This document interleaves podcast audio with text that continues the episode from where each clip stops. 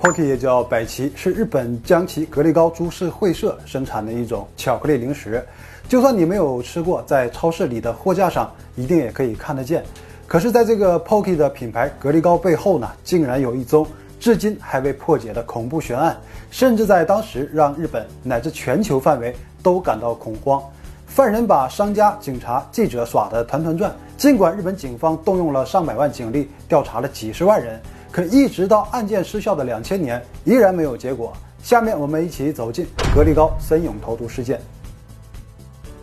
日本的食品公司格力高从创立至今有将近一百年的历史。一九八二年的时候，品牌创始人卸任，把格力高交给了自己四十二岁的儿子江崎胜久。在江崎胜久上任的两年后，一个事件打破了格力高五十五年来的平静，就仿佛一场噩梦，持续了一年半的时间。一九八四年三月十八号晚上九点左右，格力高食品公司的社长江崎胜久正在家里浴室洗澡，突然有两名歹徒闯入，很显然来者不善。两人进来之后呢，先是袭击了他的太太以及孩子，而在浴室里的江崎胜久也就察觉到了异常，和另外两个孩子躲在浴室里不敢出声，但依然被两名歹徒强行带走，而且是裸抓，一丝不挂的就被带走了。好在家人没有受到伤害，所以马上就报了警。警察到了之后，判断这就是绑架，目的自然也就是勒索。果然，在次日的凌晨，根据绑匪的指示，在一个电话亭里面找到了一封信，信里要求十亿日元和一百公斤的黄金来交换社长。警察按照要求呢，准备了带有记号的现金，在指定的地点等待熟人。但警方内部就有人认为，绑匪是不会出现的，因为十亿日元大概有一百三十公斤重，再加上一百公斤的黄金。即使是得到了赎金，也没有办法快速转移，无疑是自寻死路。结果绑匪正如预期没有出现，这也让人对绑匪的目的产生怀疑。真的是以金钱为目的的话，随便绑走一个社长的孩子，肯定要比成年人更好控制，也更容易对其进行勒索。如果目的不是为了金钱的话，难道是为了害命吗？被绑架的三天后，就当大家以为绑匪可能已经撕票的时候，社长竟然自己逃出升天，回到了家，毫发无伤。他和警方回忆，是被掳到了一间距离公司不远的仓库，最后趁着绑匪对自己监管疏忽的时候跑了出来。绑架事件也在电视和媒体上被报道，江崎胜久也开始重视自己的安保工作，不想再以身试险。所有人都以为事情已经告一个段落，没想到这竟然仅仅是一个开始。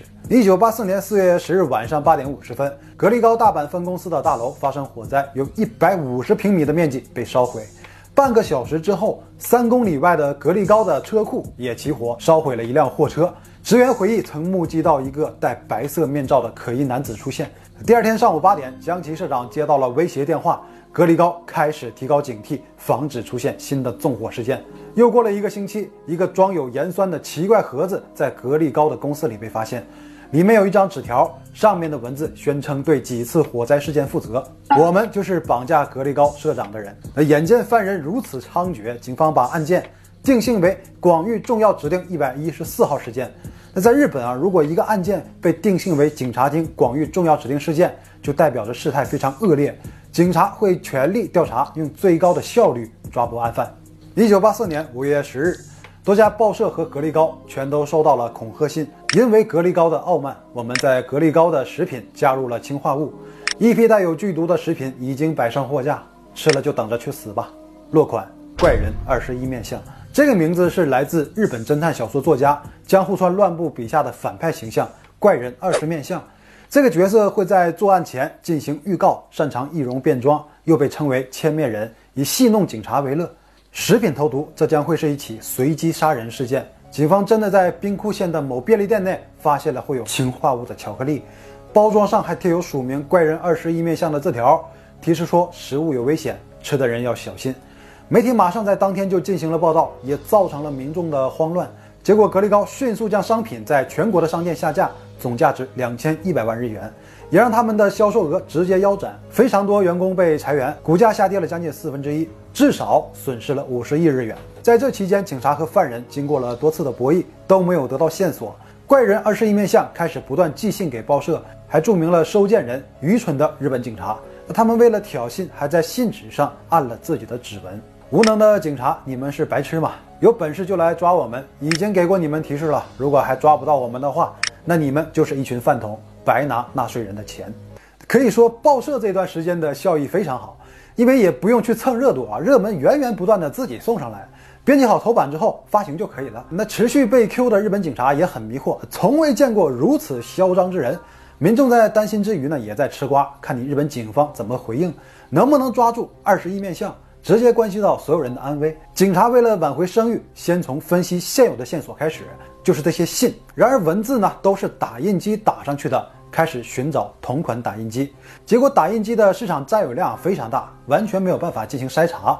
之后又投入大量的警力调查了几十万户家庭，寻找线索，依然没有收获。而此时的格力高公司所有的生产和销售全都停滞，如此耗下去也不是办法。既然你怪人二十一面相冥顽不灵，那我就只能自己争取了。一九八四年六月二十四号，报纸上登出了一封小学生寄给格力高的信，希望快点抓到犯人，因为我想吃格力高的零食。而这个举动似乎是起到了一些效果。两天之后，媒体又收到了一封匿名信。我们已经对格力高没有兴趣了。既然社长已经认识到了自己的错误，我们就决定原谅他。超市以后可以卖格力高的产品了。日本越来越热，我们准备去欧洲。明年一月再见。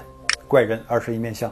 那这样一来，事情应该就算是翻篇了吧？啊，可并没有。怪人二十一面相开始骚扰其他的食品公司，完大食品。那完大食品也收到了恐吓信，如果不想跟格力高一样的下场，就准备五千万日元的现金，坐上电车从高贵站去往东京方向。如果看到左边窗户出现白旗，就马上把装钱的提包扔出窗外。那自然，完大食品不可能派自己的员工去交钱，取而代之的是日本警察。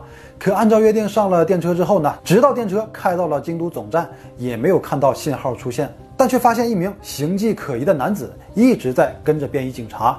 其他埋伏在周边的便衣发现了这个情况，于是马上跟总部请示当场抓捕这个人。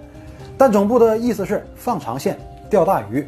目标是要捣毁整个团伙，实施抓捕势必会打草惊蛇，就拒绝了当场抓捕的要求。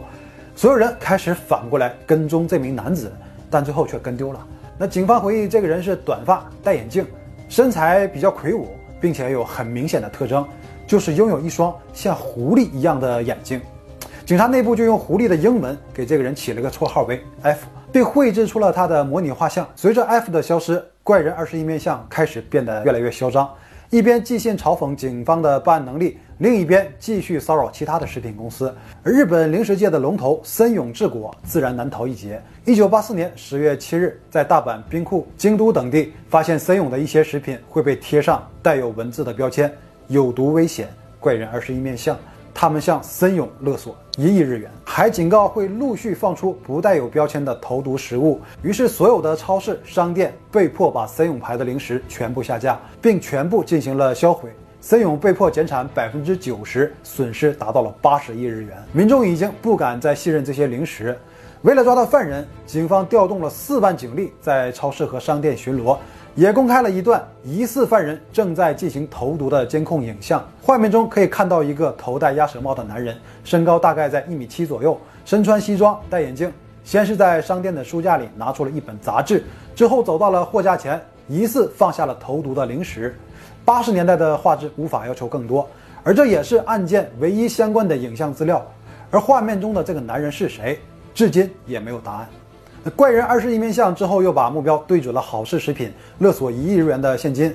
这次警方改变了策略，和媒体交代，先不要报道好事食品被威胁的内容，决定在一九八四年十一月十四日交钱的那一天将其抓捕。犯人打电话要求他们到指定的地点寻找提示，根据提示再去下一个地方寻找另外的提示。晚上，便衣警察根据提示呢，来到了某个服务区停车场，发现了一个极度可疑的男子，他好像就是 F。但这一次，本部还是拒绝了警察当场抓捕的申请。结果，F 又再一次消失在夜色之中。即便是警方根据提示到达最终的交钱地点，也再也等不到任何能对接的可疑人员，行动不得不在晚上十点半终止。在日本民众的声讨和舆论中，多名警察引咎辞职。滋贺县警方本部长山本昌二出面公开道歉。之后的怪人二十一面相也会继续进行投毒勒索的行为，但频率比之前减少了很多。警方依然无可奈何。一九八五年八月七日，之前公开道歉的警察本部长山本正式退休。也就在这一天，他的抉择震惊了整个日本，包括怪人二十一面相。他在自己的家中全身浇满了灯油，点火之后长眠。一九八五年八月十二日，山本去世的五天后，警方又收到了一封匿名信。山本昌二像男人一样离开，我们致以最高的敬意，所以决定不再骚扰食品公司。如果之后还有恐吓信，就是假冒的怪人二十一面相。从此，怪人二十一面相就再也没有露面。警察厅广域重要指定一百一十四号事件也成为了永远的悬案。我们回过头再看这一个事件，虽然他们用的是投毒的方法，使整个社会陷入恐慌，但他们却在有毒的产品上贴上了标签，所以他们最终也没有直接伤害到任何人，也没有勒索到一分钱。漫画中的怪人二十面相乔装隐藏在人群中的同时，也利用案件来嘲讽警方的无能。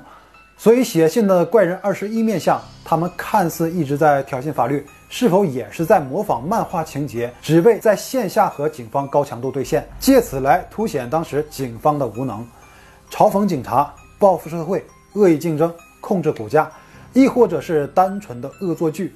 怪人二十一面相的动机也被后人从不同的角度分析。